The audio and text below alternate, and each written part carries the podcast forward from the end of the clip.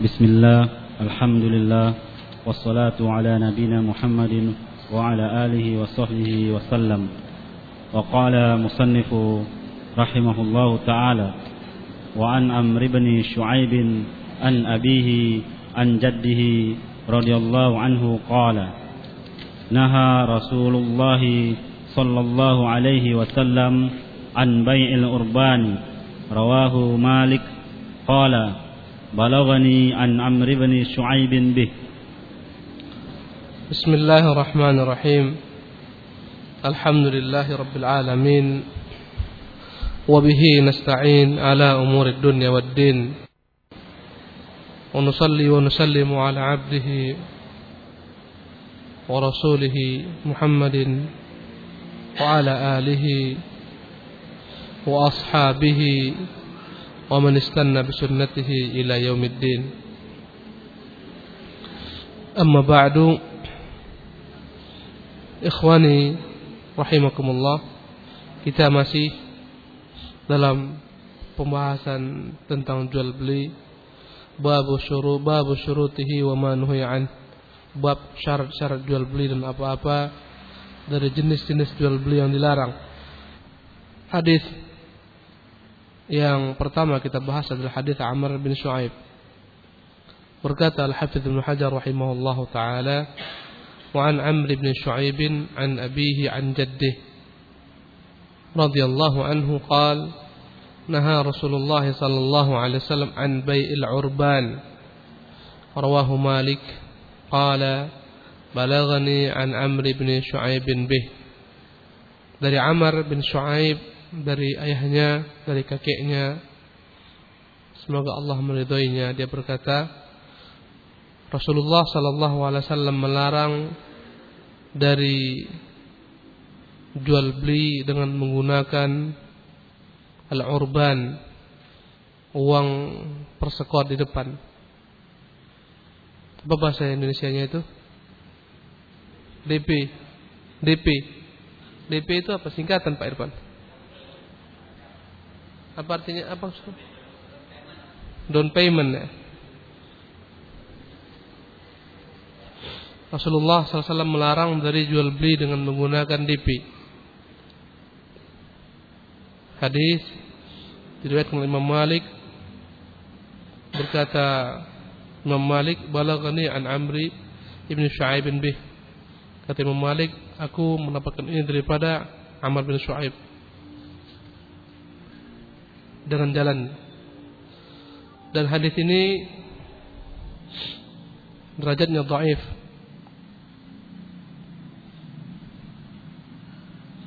Derajatnya dhaif dilemahkan oleh Syekh Abdullah Al-Bassam.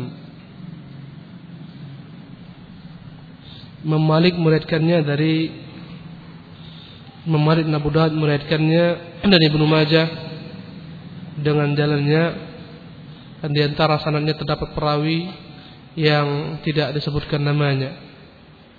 Sebagian menyebutkan perawi itu namanya Abdullah bin Amir Al-Aslami, sebagian mengatakan dia Ibnu Lahiyah dan dua-duanya dhaif. Kalaupun perawi yang tidak disebutkan namanya itu Abdullah bin Amir maka dia dhaif. Kalaupun dia Ibnu Lahiyah dia juga dhaif, maka kedua-duanya dhaif. Hadis ini juga diriwayatkan oleh Ad-Darqutni dan Khatib Al-Baghdadi dengan jalan di dalamnya terdapat Al-Haytham bin Al-Yaman yang dilemahkan oleh Al-Imam Al-Azdi. Walaupun Abu Hatim berkata dia saduq. Al-Imam Baihaqi juga meriwayatkannya dari jalan Asim bin Abdul Aziz dari Harith bin Abdurrahman bin Amr bin Shu'aib.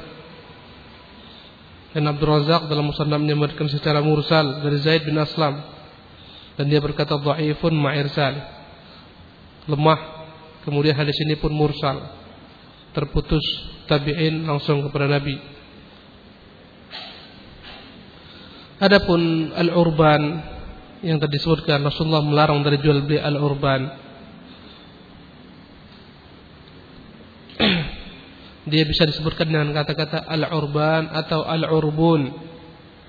Artinya DP atau uang persekot boleh pakai hamzah al-urban atau al-urbun kelihatannya bukan dari bahasa Arab asalnya.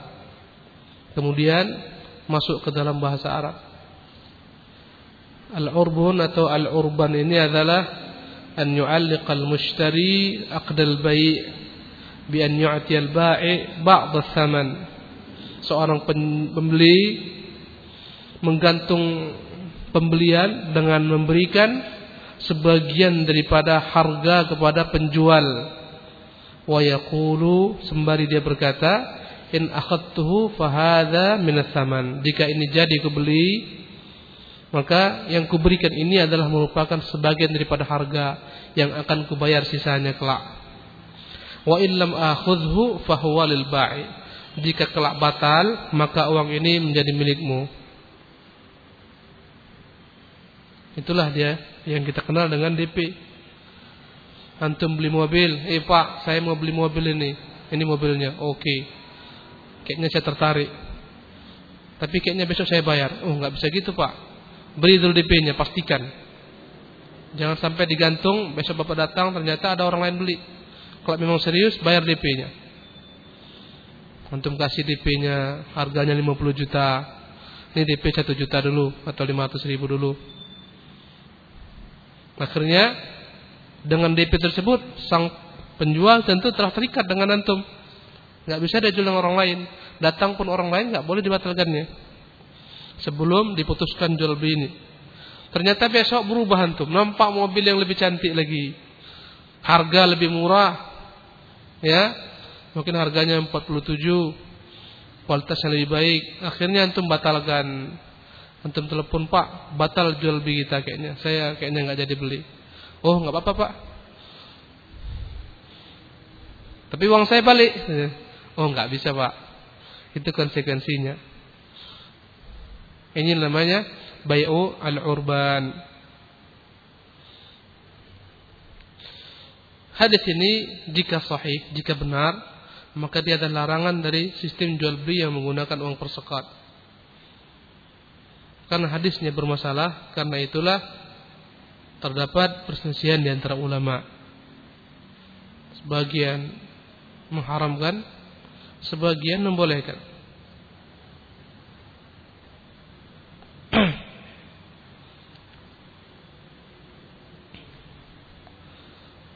Adapun orang-orang yang mengatakan batal jual beli ini enggak enggak sah. Ya, kata mereka hadis ini adalah merupakan larangan karena DP ini dibayar tanpa ada sama sekali iwat penggantinya. Uang DP itu sia-sia. Sementara dalam Islam itu semua harus jelas. Ini uang dia keluar satu juta. Nggak dapat apa pun juga. Tentunya ini adalah perkara yang terlarang dia keluarkan uang tanpa ada badal, tanpa ada iwat gantinya. Seharusnya orang keluarkan uang ada dapat gantinya barang. Ini uangnya keluar bila iwat tanpa ada pengganti. Karena itulah terlarang kata mereka. Dan syarat ini adalah syarat yang rusak, fasid. Seharusnya dikembalikan. Kan batal jual belinya, kata mereka. kata mereka, ini lebih tepat disebut dengan khiyar al-majhul. Kata mereka, ini lebih tepat dengan khiyar al-majhul. Di mana sang pembeli memberikan syarat, saya pikir-pikir dulu lah, tapi nggak dia berikan tempo. Pokoknya kapan aku sempurnakan, jadi kalau enggak enggak jadi. Jadi intinya mereka mengatakan nggak boleh karena keluarnya DP ini tanpa ada iwat, tanpa ada pengganti. Uang keluar begitu saja sia-sia. Adapun pendapat yang kedua mengatakan bayul urbun adalah jual beli yang boleh.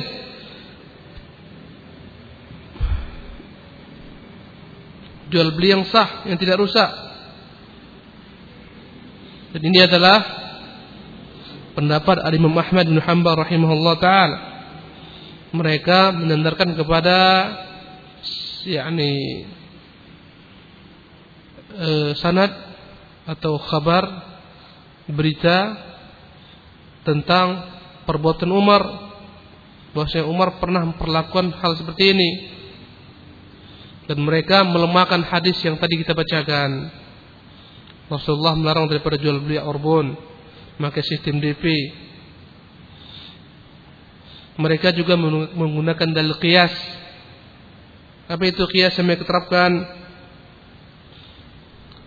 Bahwasanya jika seorang pembeli setelah membeli barang dia itu merasa menyesal. Kemudian dia pulangkan dan dia berikan sesuatu yang membuat penjual itu rela. Maka penjual ini boleh mengambil. Dan ini disepakati antum beli misalnya motor baru beli sekarang besok antum nyesal pagi-pagi pak tolonglah pak kayaknya batal aja lah saya beli ini aja lah bapak nih Berikannya contohnya apa kita? Handphone. Inilah handphone saya balikin nah. Minta uang saya semuanya. Dia boleh menerima handphone ini. Kata mereka sebagaimana ini boleh, dia terima. Pembeli boleh mengambil handphone ini tanpa sesuatu dibayar. Karena konsekuensi dikembalikannya barangnya. Maka boleh juga bagi pembeli untuk mengambil uang DP ini. Dikiaskan kepada yang tadi. Ya, Kemudian mereka juga membantah pendapat yang pertama. Kalau akan katakan bahwasanya DP tersebut adalah uang yang dikeluarkan tanpa iwat, begitu saja tanpa ada sesuatu yang dia dapatkan, kita katakan tidak. Kenapa? Dengan adanya DP sehingga pembeli itu dia tidak lagi mampu untuk melakukan dagangannya, menjual barangnya dengan orang mana pun juga. Tertahan dia. Boleh jadi setelah DP dibayar, datang orang membelikan membayar yang harga lebih tinggi. Pak, saya mau beli Pak. Tadi 50 juta kan? Ada orang saya mau beli Pak 50 juta, 55 juta contohnya. Karena terikat dengan janji, ya. Mungkin kwitansi pun sudah ditulis, nggak bisa dia batalkan. Maka DP ini yang dibayar dan besok dia batalkan DP-nya hilang, ini adalah merupakan bentuk konsekuensi yakni tempo yang diberikan oleh penjual kepada pembeli untuk membayar uangnya. Yang mana tempo tersebut berharga.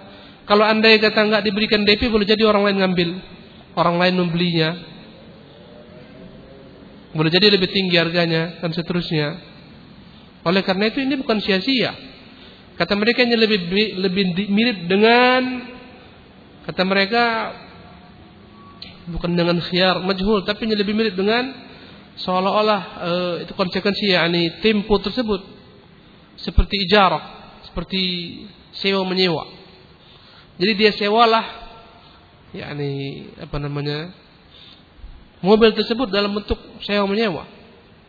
Jadi DP itu ibarat ibarat untuk menyewa mobil tersebut jangan dipapakan orang sampai terjadi penjual belian atau tidak tidak jadi penjual belian kata mereka oleh karena itu salah jika dikatakan DP ini keluar tanpa ada sama sekali iwat penggantinya. Tempo yang diberikan itu adalah merupakan yakni waktu yang boleh jadi pembeli yang lain akan membeli daripadanya dengan harga cash boleh jadi lebih tinggi daripada yang membeli di awal. Oleh karena itu Allah taala alam ya melihat seperti ini kita cenderung memilih pendapat ulama-ulama yang bolehkan jual beli dengan sistem al-arbun atau al-urban jual beli dengan menggunakan DP dengan konsekuensi DP-nya hilang jika dia batal.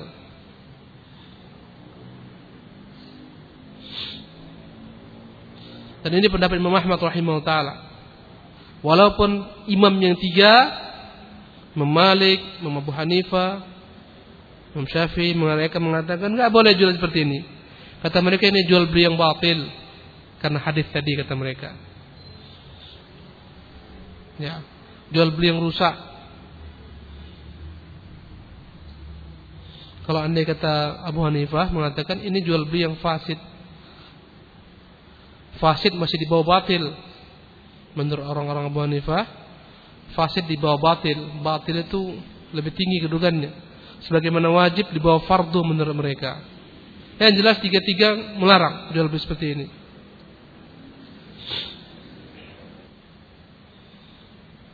Dari Ibnu Umar radhiyallahu taala anhuma bahwasanya dia pun membolehkan jual beli seperti ini. Berkata Sa'id bin Musayyib dan Ibnu Sirin, "La ba'sa idza kariha sil'ata an yurdaha wa ma'aha syai'an." Tidak mengapa seorang ketika membeli barang dia menyesal, dia kembalikan dan diberikan sesuatu sebagai yakni kompensasi daripada apa namanya jual beli yang batal ya, agar me, apa namanya melembutkan hati penjual diberikan sesuatu nggak mengapa untuk diterima nggak mengapa maka dikiaskan dengan perkara ini.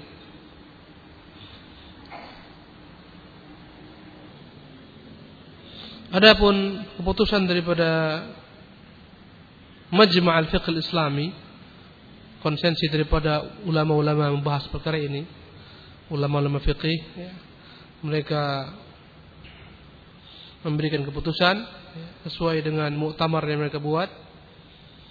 Muktamar itu diadakan di Bandar Sri Begawan pada tanggal 7 Muharram 1414 atau pada tanggal 21 sampai 7 Juni 1993 yang intinya kata mereka ya juzu bai'ul urbun idza qayyidat fatratul intizar.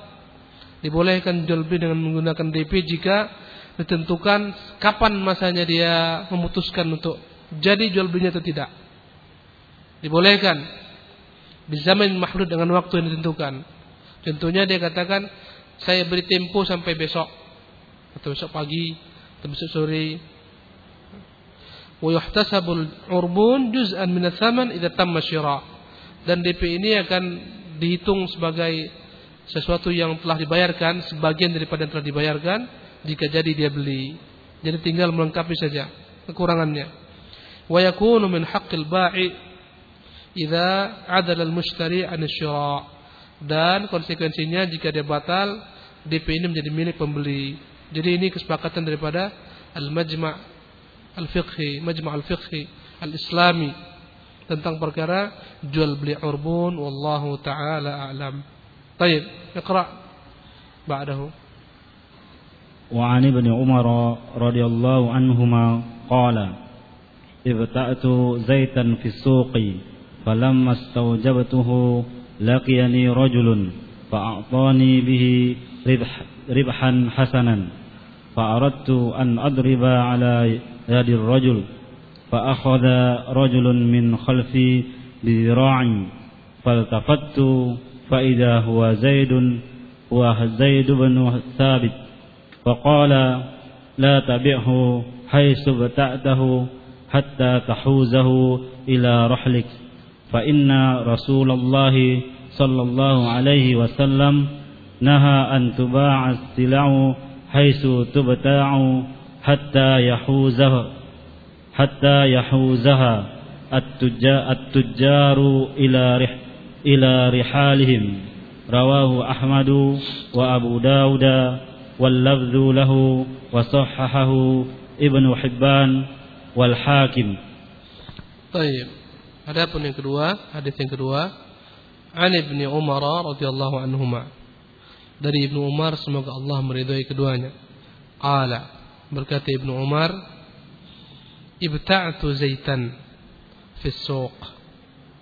Aku membeli minyak zaitun. Kata-kata zaitan sebenarnya adalah yakni minyak yang terbuat dari bahan zaitun akan membeli minyak zaitun di pasar.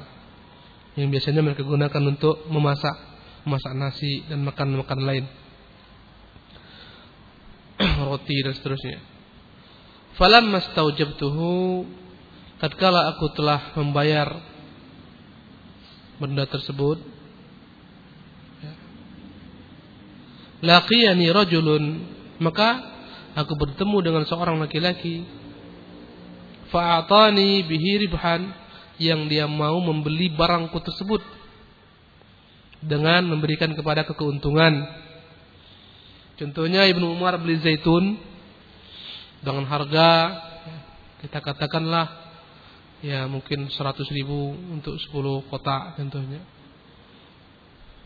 Kemudian baru selesai jual beli, belum lagi dibawa masih di tempat, datang orang, eh, akhirnya aku butuh ini barang ini, aku beli aja darimu dengan harga 120 ribu. Berarti ada selisih keuntungan berapa? 20 ribu. Jadi kata Ibnu Umar, falam mastaujabtuhu tatkala aku telah yakni meyakinkan jual beli dengan dibayar ya masih di tempat belum dia bawa pulang masih di toko datang seorang eh saya perlu barang ini saya bayarlah kasih untung lah pokoknya. Berapa kau bayar sama dia? 100 saya bayar 100, 110 120 fa'atani bihi ribhan hasanan. Dia beri aku untung yang lumayan baik. Fa'aradtu an adriba ala yadir rajul. Aku ingin segera yakni melanjutkan jual beli ini kepada lelaki tersebut. Ingin ku jual kembali. Kata-kata adriba ala yadir rajul bukan maknanya ku pukul tangannya untuk menyakiti maksudnya oke lah jadi saya jual begitulah karena dahulu kala mereka kalau berjual beli dengan mengulurkan tangan, yang satu, yang satu juga mengulurkan tangannya. Makanya dikatakan safqatul bay. Safaqa, yakni safaqa yasfiqu itu ketika tangan bertemu tangan. Makanya bertepuk tangan dalam bahasa Arabnya safqah. Ya. Kebiasaan mereka biasanya mereka ulurkan tangan untuk menjual dan yang satu membeli. Maka Ibnu Umar sudah siap-siap mengulurkan tangannya untuk melanjutkan penjualan ini kepada orang yang kedua. Ya, laki-laki tadi. Fa'akhadha rajulun min khalfi bidira'i. Tiba-tiba tanganku itu digoit. Diambil. Ditarik. Ya, dari arah belakang. Tiba-tiba apa namanya si kuku ini digoyet dari belakang, ditarik di belakang, diberikan isyarat, eh, begitulah kira-kira, ditarik, eh, jangan dulu. Faltafattu maka aku pun menoleh melihat siapa yang menarik tanganku ini. Faida huwa Zaid bin Thabit. Maka aku dapati dia ternyata Zaid bin Thabit sahabat Rasulullah sallallahu alaihi wasallam. Ya, yang masyhur penulis wahyu yang memiliki banyak sekali keutamaan yang paling handal dalam ilmu faraid Zaid bin Thabit radhiyallahu taala anhu. Min fuqaha'i sahabah di antara daripada ulama-ulama sahabat. Dia gurunya Ibnu Abbas dan lain-lain faqala faqala لا تبعه حتى حيث ابتعته حتى تحوزه ila rahlik dia berkata dia ingatkan jangan kau jual di mana kau beli sampai kau bawa dahulu ke tempatmu fa inna Rasulullah sallallahu alaihi wasallam naha an tuba'a sila'u haitsu tubta'u hatta yahuzaha at-tujjaru ila rihalihim dilarang jangan kau jual sebelum kau bawa ke tempatmu. Sesungguhnya disebutkan dalil. Ini menunjukkan kepada kita bahwasanya seorang ketika meyakinkan kepada seorang lain tentang suatu perkara yang berkaitan dengan agama, hendaklah membawakan dalil. Apa kata Zaid bin Thabit? Sesungguhnya Rasulullah SAW beliau melarang untuk menjual barang di mana dibeli sampai terlebih dahulu dibawa oleh para pedagang ke tempat mereka. Hadis dikeluarkan oleh Imam Ahmad dan Abu Daud dan nafas miliknya Imam Ahmad dan disahihkan oleh Ibnu Hibban dan Hakim dan hadis ini sahih dan asalnya terdapat dalam Sahihain Bukhari Muslim dari hadis Ibnu Umar dan memiliki jalan-jalan yang banyak. Jadi ikhwan rahimakumullah ini adalah larangan menjual sesuatu barang sebelum apa? Dibawa terlebih dahulu Kenapa dilarang? Lambat laun anda kata dibolehkan, bukan jual barang akhirnya antum. Jual uang dengan uang. Barangnya masih itu, itu juga. Orang udah ganti-ganti. Itulah jual beli falas dan seterusnya.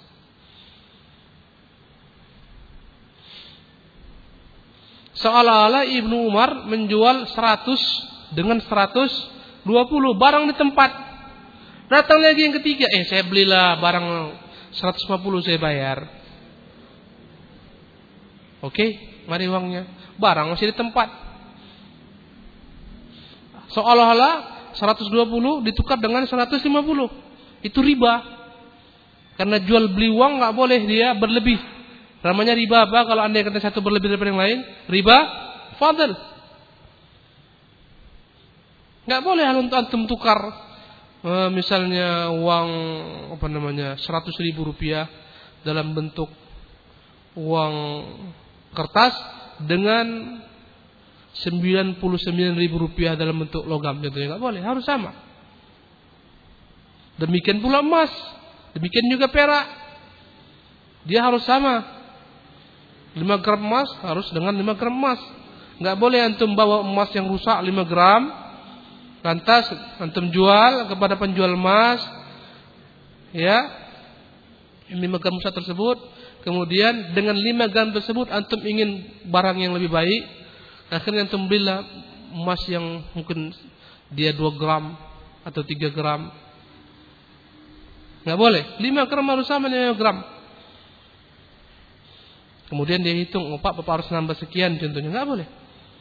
Sampai diuangkan terlebih dahulu. Kan banyak orang jual emas itu. Begitu rata-rata yang saya ketahui. Orang jual emas ingin tukar emas yang lain, akan dihitung oh sekian harganya. Nggak diberikan uangnya. Kemudian dilihat kamu beli mana? Yang ini. Dia hitung bapak tambah sekian. Tambahan itulah riba. Yang benar bagaimana yang benar? Antum ambil dulu uangnya. Dah terserah antum mau beli di situ mau beli tempat lain terserah. Jual dulu emasnya. Biasanya tukang jual beli nggak? Tukang jual emas nggak mau itu. Dia harus beli di situ. Jual dulu pak saya mau jual emas ini pak. Ya Nanti saya mau beli itu. Pasti langsung akan dia dia hitung itu. Yang benar, Pak, saya mau jual emas saya ini, Pak. Nih, ini 5 gram ini kayaknya udah udah patah-patah. Ya nilai, nah, ini uangnya, ambil. Baik antum mau beli lagi di situ, mau beli tempat lain terserah antum. Baik antum mau beli yang lebih besar daripada itu, tambah uang lagi, atau antum beli yang lebih kecil, ya antum simpan sebagian uang silahkan. Karenanya namanya jual emas dengan emas harus mislan bimislin, yadan biyadin, senilai berhadapan-hadapan. Jadi jual beli ini dilarang Rasulullah SAW dikhawatirkan akan terjadi apa? Riba fadl padanya kelak. Akhirnya barangnya di tempat barang nggak bergerak, nggak pindah-pindah itu aja. Barang seolah-olah simbol aja. Yang ada tukar uang dengan uang, beli uang dengan uang. Mungkin ini banyak diterapkan oleh sebagian pengusaha-pengusaha jual beli emas. Ya Pak. Banyak seperti ini mungkin. Emasnya itu hanya dibayangkan saja. Maka dilarang.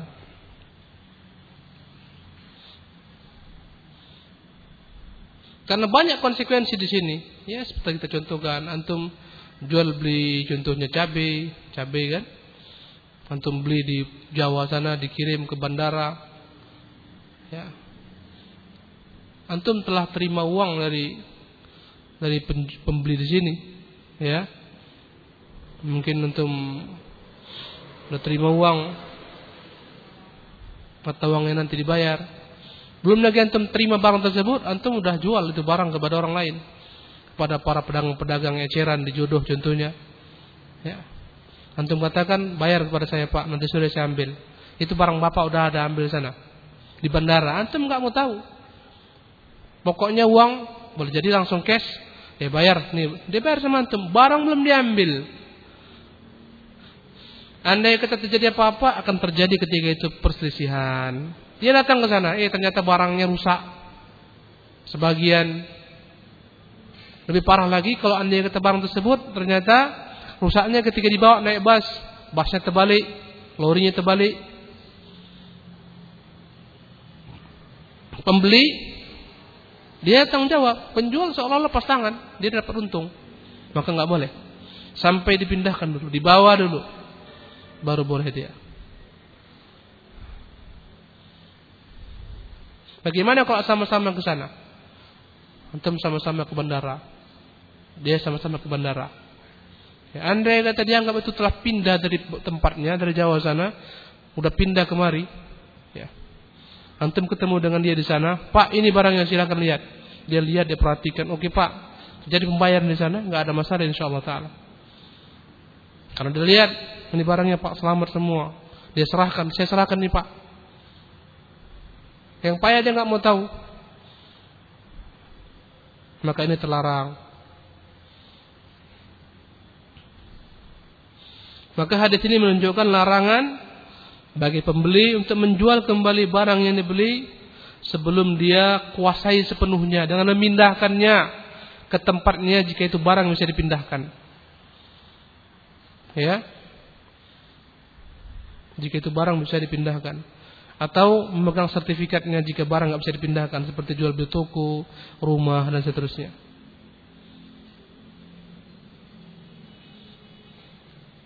Dan ini pendapat jumhur ulama terlarang. Walaupun dalam madhab Imam Ahmad bin Hanbal membolehkan jika sifatnya jual beli grosiran boleh katanya. Ya. Yang dilarang adalah jual beli yang sifatnya dia bukan grosiran. Sukatan yang ditimbang dan seterusnya. Tapi jumhur mengatakan semua terlarang.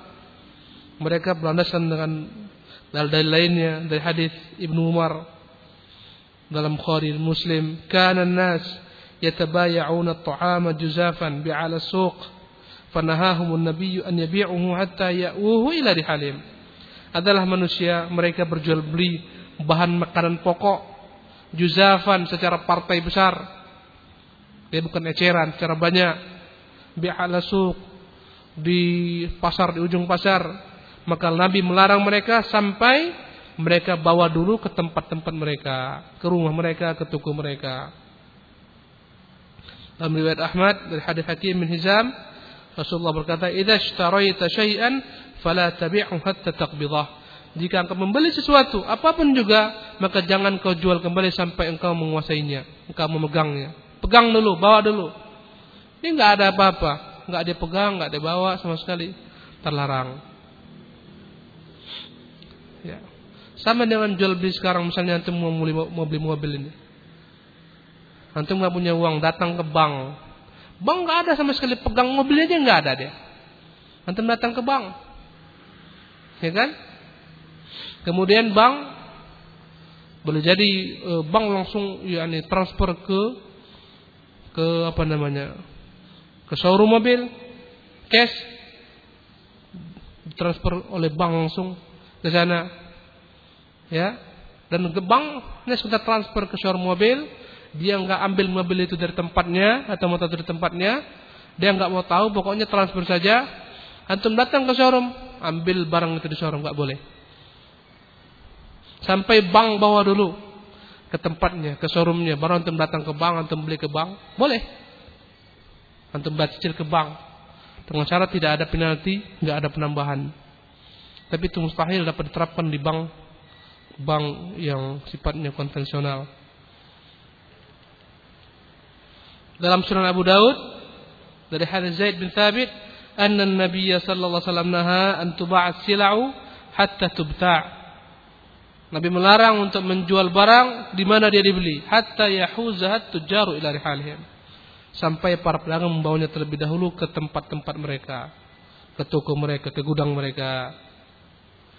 Berkata Ibnu Qayyim rahimahullah, "Innahu la yajuzu bai'u syai'in minal mabi'at qabla qabdihi bihal." Enggak boleh menjual sesuatu apapun juga sebelum dia dipegang, dikuasai terlebih dahulu. Dibawa wa huwa min mahasin syariah. Dan ini adalah merupakan bagian daripada keindahan syariat. وقال ثبت المنع في الطعام بالنص وفي غيره إما بقياس النظر أو بقياس الأولى terdapat larangan dengan jelas dalam nas menjual beli makanan sampai dibawa terlebih dahulu maka dikiaskanlah perkara-perkara lain kepada makanan tersebut baik dengan dalil akal ataupun dengan kias aula wallahu taala alam. Baik. Hadis yang terakhir, fadal. عن ابن عمر رضي الله عنهما قال قلت يا رسول الله إني أبيع إبلا بالبقي الإبل إني أبيع العبل بالبقي فأبيع بالدنانير وآخذ, وآخذ الدراهم. وأبيع بالدراهم وآخذ الدنانير. آخذ هذا من هذا وأعطي هذا من هذا. فقال رسول الله صلى الله عليه وسلم لا بأس أن تأخذها بسعر يومها. malam taftariqa wa bainakuma syai'un rawahu rawahul khamsatu wa sahahahu al hakim Adapun hadis yang ketiga wa an ibni Umar radhiyallahu anhu maqal dari Ibnu Umar semoga Allah meridhoinya meridhoi keduanya dia berkata. Qultu ya Rasulullah aku bertanya wahai Rasulullah inni abi'ul ibila bil baqi. Aku pernah menjual unta di Baqi Baqi adalah tempat yang sekarang digunakan sebagai pemakaman kaum muslimin yang dahulu pernah dijadikan sebagai tempat jual beli unta. Kata Ibnu Umar, "Inni abi'ul ibila bil baqi'." Aku menjual unta di Baqi'. Fa abi'u bid dananir. Ku jual unta tersebut dengan harga dinar, dengan mata uang dinar. Mata uang dinar berarti mata uang emas. Satu dinar sekitar 4 gram lebih dinar islami ya harga satu keping dinar itu mungkin e, beratnya sekarang 4 gram lebih 4,25 gram satu dinarnya ya. Kata Ibnu Umar aku menjual unta tersebut dengan dinar. Fa abi'u bid dananir wa akhudud darahim kujual dengan dinar tapi aku mengambil uang yang dibayar pembeli dengan harga dirham. Contohnya dia bilang ini saya jual dengan harga 5 dinar contohnya satu dinar sama dengan 10 dirham dirham mata uang apa mata uang perak satu dirham itu dalam bentuk perak seberat 2, sekian 9 sekian gram perak. Pada dahulu kala orang bertransaksi dengan imma uang emas yang disebut dinar ataupun uang perak. Mungkin orang-orang tua kita dahulu kala masih menggunakan transaksi itu. Dulu ada uang benggol itu emas, ada gambar Raja apa, dibuat tahunnya tahun 1920, 19 ada. Mungkin sebagian orang tua kita masih ada nyimpan. Dahulu mereka bertransaksi dengan menggunakan imma uang dinar ataupun uang dirham. Kata Ibnu Umar, "Kun fa'abi ubid dananir." Kujual dia dengan dinar. Wa akhudud darahim. Terkadang aku mendapatkan bayaran dengan uang dirham. Dikonversikan Berapa harganya? Kujual unta ini dengan harga 5 dinar. Kata dia berapa harga sekarang satu dinar? Satu dinar sama dengan 10 10 dirham. Oke, okay. gimana kalau saya bayar dengan uang dirham aja lah. 50 dirham saya bayar. Beda nggak dirham sama dinar? Beda. Atau kita beri contoh dekat.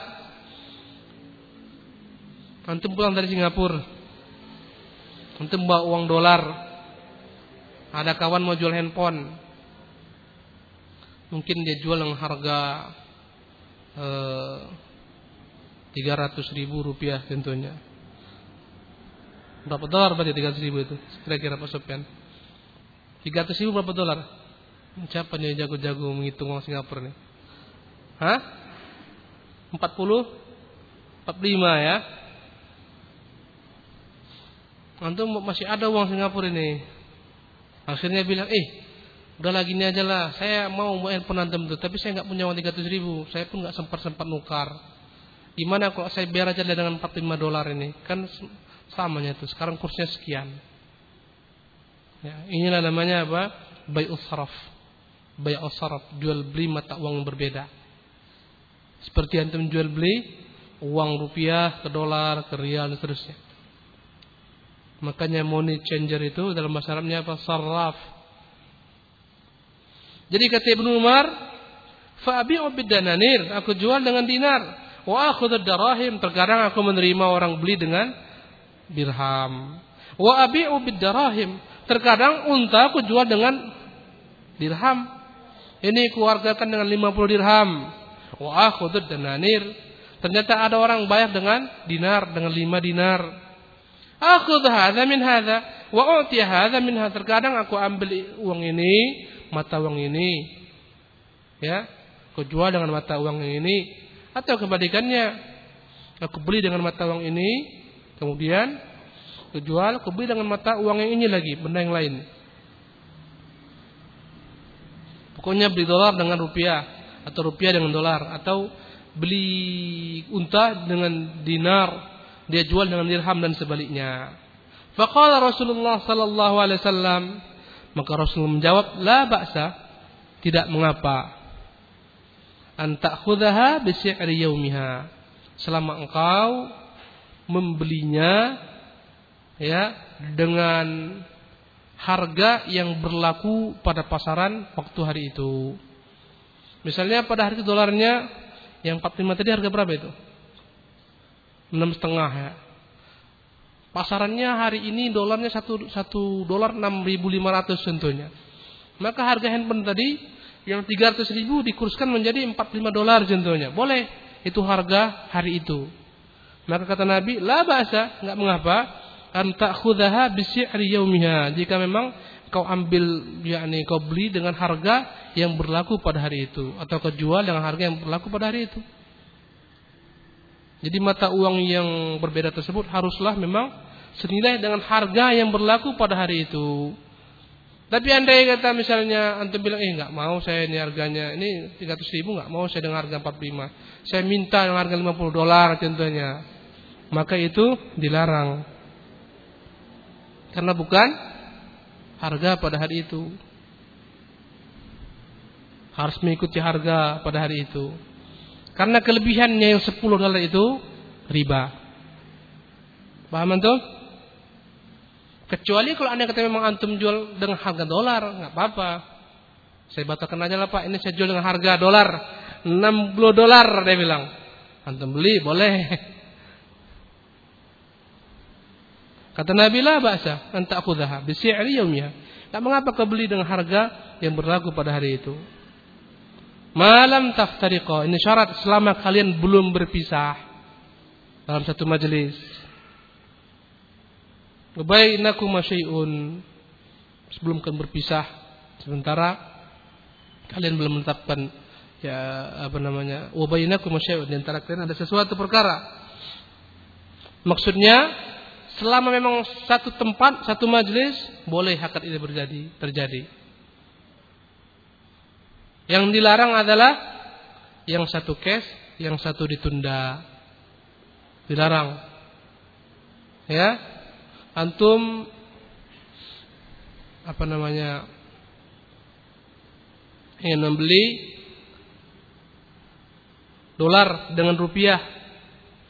Antum ingin membeli misalnya 45 dolar dengan harga 100 ribu rupiah tapi ente bilang, Pak, saya beli dolar lah, cumanya utang bulan depan. Saya mau beli serat, se, berapa tadi? Membeli 300 ribu rupiah, Pak. Saya mau beli 300 ribu rupiah dolar. Berapa kira-kira depan? 45, 45 dolar, Pak. Iya, oke okay lah, saya beli. Tapi Pak, saya bayarnya bulan depan. Minta dulu dolarnya. Nggak boleh. Karena sifat jual beli yang namanya sorof, ya, emas dengan perak perak dengan emas, emas atau rupiah dengan dolar dan seterusnya. Dia harus ya dan biadin. Harus cash di tempat. Nggak boleh saya tunggu utang. Nggak boleh. Kena riba nasiah dia. Itu antum harus pahami.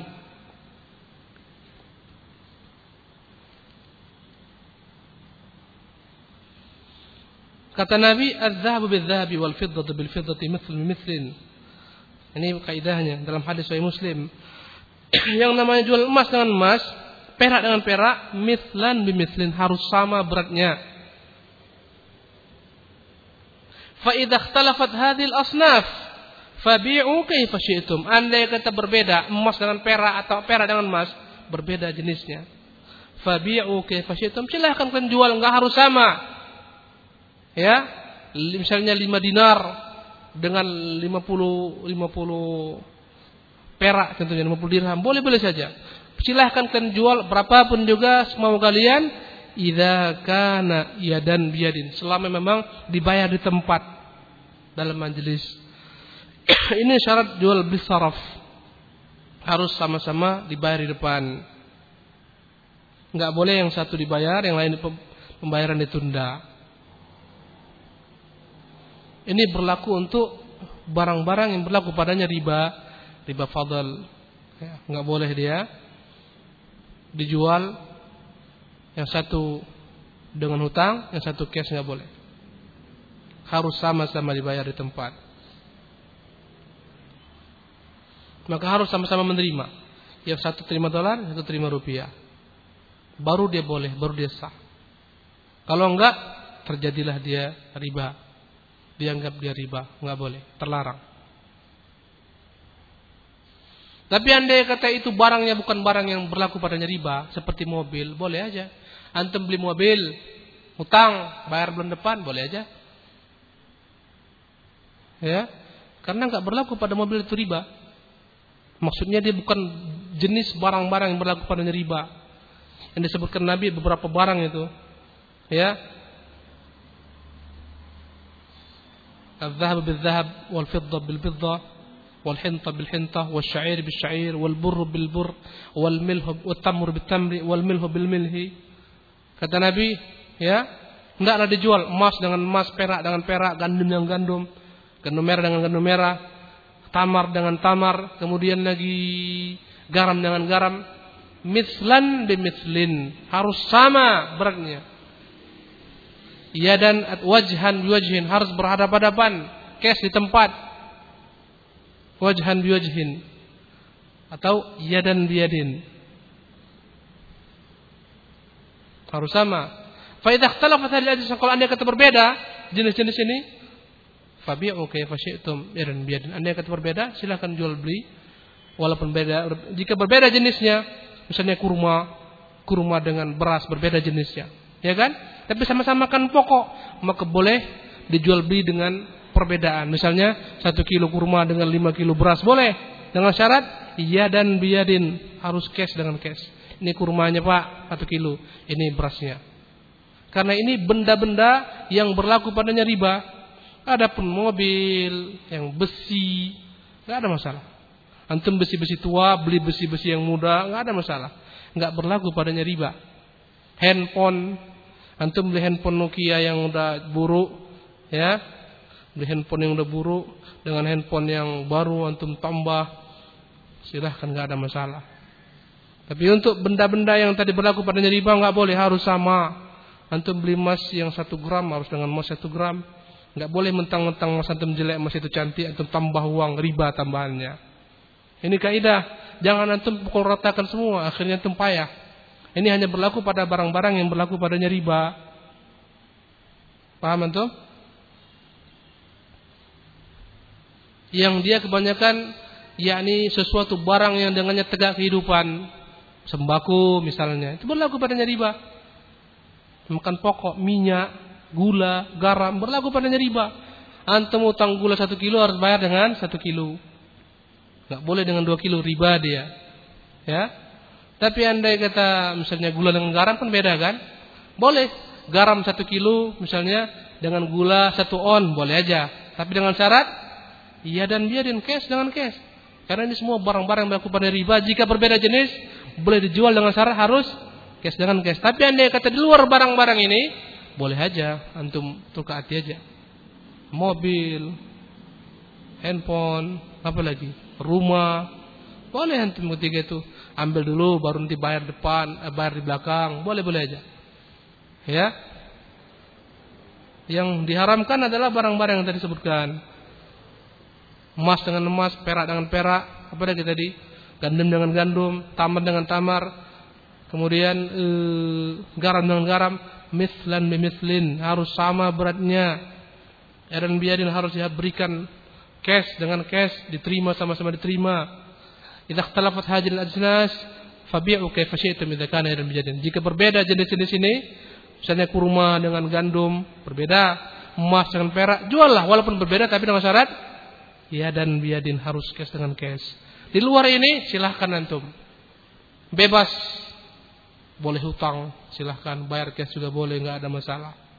Ya, Wallahu taala alam. Misalnya antum tukar satu mobil ya dengan dua mobil, mobil antum bagus, satu mobil ya kan? Tahun tinggi, mulus, masih baru dengan dua mobil yang second, boleh enggak? Boleh enggak? Jawablah dulu. Boleh. Tapi riba. Enggak, ini benda-benda yang enggak berlaku padanya riba. Boleh. Satu handphone bagus, tukar dengan lima handphone, boleh aja. Wallahu taala a'lam. Semoga Allah menambah ilmu kita, memahamkan kita bab jual beli ini dan menjaga kita daripada berbagai macam bentuk penyimpangan dalam bermuamalat. Ya, wallahu taala alam. Wa sallallahu wasallam ala nabiyina Muhammadin wa akhir da'wan alhamdulillahi rabbil alamin. Ada yang bertanya? Fadal. Antum gini dua pertanyaan atau satu? Fadal. Kasih mikrofonnya. Assalamualaikum warahmatullahi wabarakatuh. Assalamualaikum warahmatullahi wabarakatuh. Ustaz, uh, dalam jual beli di antar kota, di luar Ulangi, kota, ulangi sih. jual beli antara penjual dan pembeli berjarak jauh, katakanlah di luar kota. Untuk menanggung resiko dalam perjalanan itu, apakah diharuskan uh, dibuat perjanjian? Tayyib. Anda yang kata memang ja- jarak jauh, antum harus menyempurnakan jual beli dengan mengetahui apa benda yang dijual, berapa harganya, apa spesifikasinya, disepakati bersama harga, disepakati bersama barang. Ya. Misalnya antum jarak jauh antum ingin beli barang impor dari luar negeri. Ya, jarak jauh. Antum mungkin kirim melalui fax atau telepon atau email, saya perlu barang ini, mereknya ini, harganya ini. Ya kan keluaran tahun sekian, berapa harga? Dia bilang harga yang kau katakan itu, barang itu, merek itu, jenis seperti itu sekian. Oke, deal. Kirim transfer uang. Dia kirim barang, maka boleh. Hilang semua unsur gharar, jelas. Jika ternyata sampai tangan antum berbeda dengan apa yang disepakati, antum komplain. Antum kembalikan namanya khiyar. Khiyaru khiyaru silati bil aib. Apa namanya? Raddu silati bil mengembalikan barang jika terdapat hal-hal yang tidak disepakati celah, boleh dikembalikan. Maka hal tersebut nggak ada masalah. Ya. Tidak ada masalah.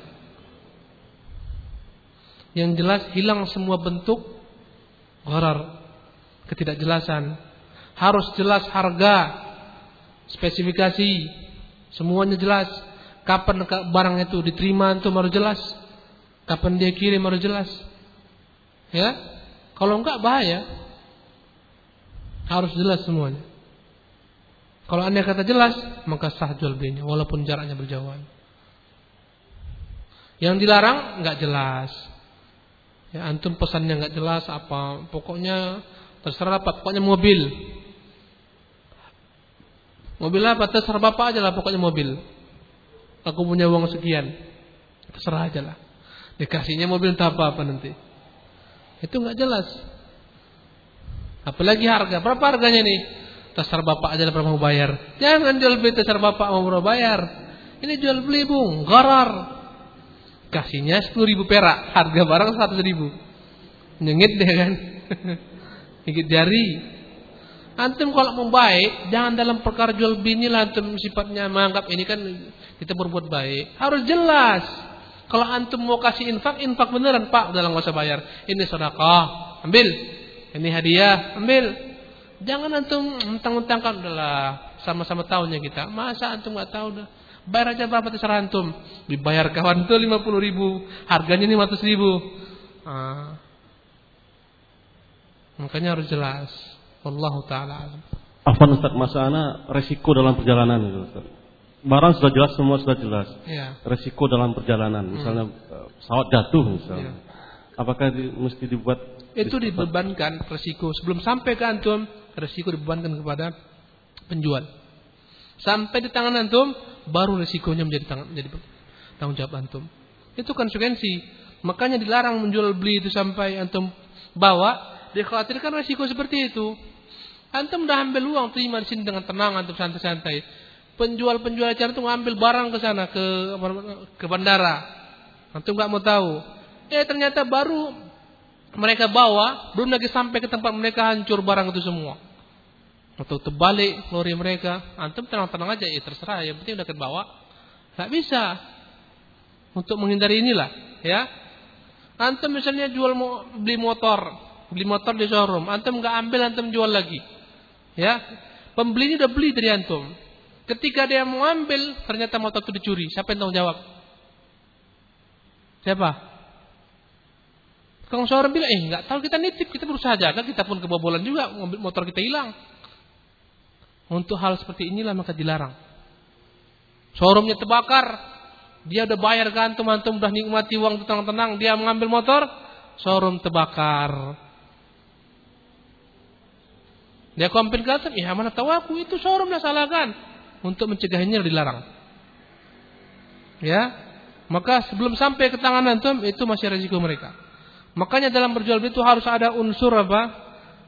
Antum siap menerima keuntungan, maka siap menerima kerugian. Setiap bentuk jual beli yang nggak mau tahu harus untung, itu riba. Dia harus siap sampai barang dapat uang untung atau barangnya nggak sampai rugi. Itu kan segan jual beli. Wallahu taala alam. Itu Pak ya. Fadal. Bismillah. Nyambung yang tadi Ustaz, kan tok biasa kita belanja toko online gitu Ustaz. Ah, Itu kan biasanya barangnya kan di Jakarta ataupun di Bandung gitu. iya, Jadi kita kan disuruhnya transfer dulu. iya. Jadi misalnya kita pesan barang sesuatu lagi gitu Ustaz. Jadi dalam perjalanan pesawatnya tahap apa gitu kan. Hmm. Tentu barangnya nggak nyampe sama kita gitu Ustaz. Iya. Itu risiko kerusakan barang ke siapa? Kerusakan barang sebelum sampai gantung mereka semua. Barang rusak, barang nggak sampai, tanggung jawab mereka. Tapi antum nggak tanggung jawab kecuali telah tiba di tangan antum. Ya kalau dengan sistem sekarang gimana Ustaz? Biasanya eh, apa perusahaan itu nggak mau tahu gitu Ustaz. Salah antum, nggak usah beli lagi dari perusahaan itu. Carilah perusahaan yang mau tahu.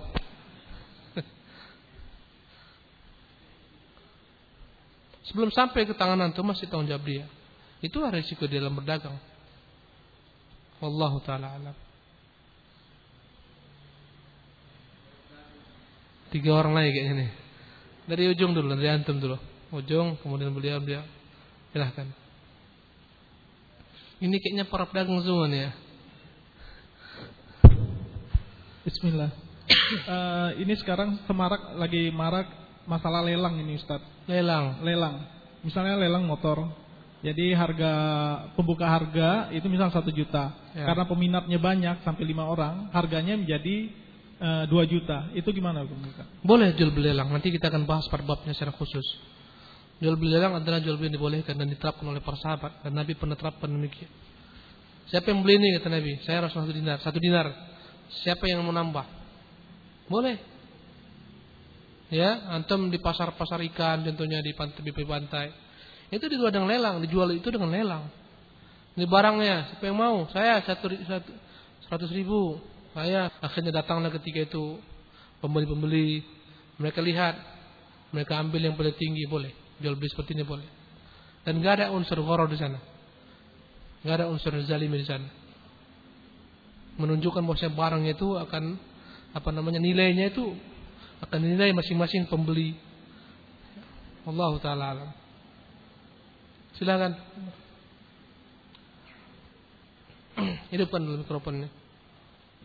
Yang mau saya tanyakan Ustaz, sekarang ini kan sudah maraknya sistem penjualan dengan cara kredit ini.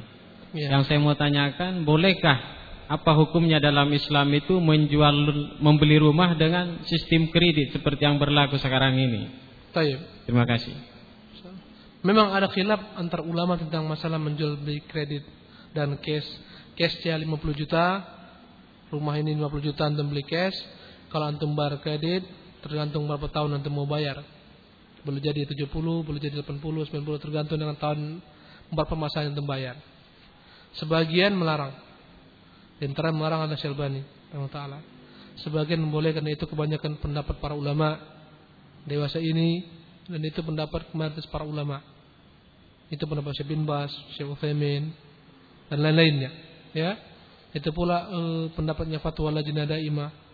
Bahwasanya antum boleh menjual barang cashnya sekian, kreditnya sekian, dibolehkan. Tinggal sekarang kalau pernah bolehkan semua macam bentuk penjual belian dengan sistem kredit haruslah yakni harganya tidak boleh berubah. Misalnya telah disepakati rumahnya harganya 70 juta, dibayar 18 bulan bayar. 70 juta dibagi 18 bulan maka nggak boleh lebih dari 70 juta. Setiap kali antum terlambat bayar tambah denda itu disebut riba riba nasiah dan itu diharamkan. Setiap bentuk penundaan utang yang melahirkan tambahan maka disebut dia riba nasiah yang diharamkan dalam Islam. Boleh jadi orang beli rumah itu nggak jelas berapa rumah yang antum beli nggak jelas. Itulah yang berlaku sekarang kita masih sulit menemukan pengkreditan dengan jalan-jalan yang islami payah. Belum tahu saya mana tempatnya itu. Jual beli motor sistem Islam, kredit Islam, nggak ada pakai istilahnya bunga-bunga. Belum dapat saya. Belum dapat. Kebanyakan yang berlaku antum ikat perjanjian terlambat denda sekian, administrasinya sekian, penaltinya sekian maka semua bentuk penambahan ini disebut riba. Ya. Apalagi terkadang suku bunganya pun mereka tentukan dan antum nggak tahu. Ya. Jadi nggak jelas harga berapa. Yang seharusnya dia 18 kali bayar harganya misalnya 70 juta, ternyata boleh jadi karena antum terlambat bayar, karena menurut dia suku bunga naik, malah menjadi 90 juta, 80 juta, nggak jelas. Dalam Islam akan terjelas jelas 70 tetap 70, nggak ada cerita lain. Ya. 18 kali bayar, 18 kali bayar. Ya. Kalau anda kata antum terlambat bayar, paling mereka berikan warning dan seterusnya. Kira-kira nggak sanggup, paling rumah tersebut dilelang dan diberikan e, senilai kira-kira yang telah antum pakai. Itu dia. Kalau sekarang kan nggak. Antum tinggal 4 bulan lagi nggak bayar uang motor, uang rumah, tarik showroom. Habis. Gigit jari antum. Ya. Terlambat antum boleh jadi bertambah-tambah. Ini yang dilarang. Itu yang dilarang. Apalagi nanti belum lagi jual belinya segitiga. Seolah-olah antum itu beli ke bank padahal antum beli ke developer atau seolah-olah antum beli ke developer padahal antum utang ke bank. Enggak jelas. Developer tinggal apa aja, lepas tangan aja. Dia udah payah-payah. Kau aja urusan sama bank. Nah, akhirnya antum dipinjami bank. Antum akhirnya minjam ke bank untuk bayar ke developer. Untuk bayar ke bank cicil riba.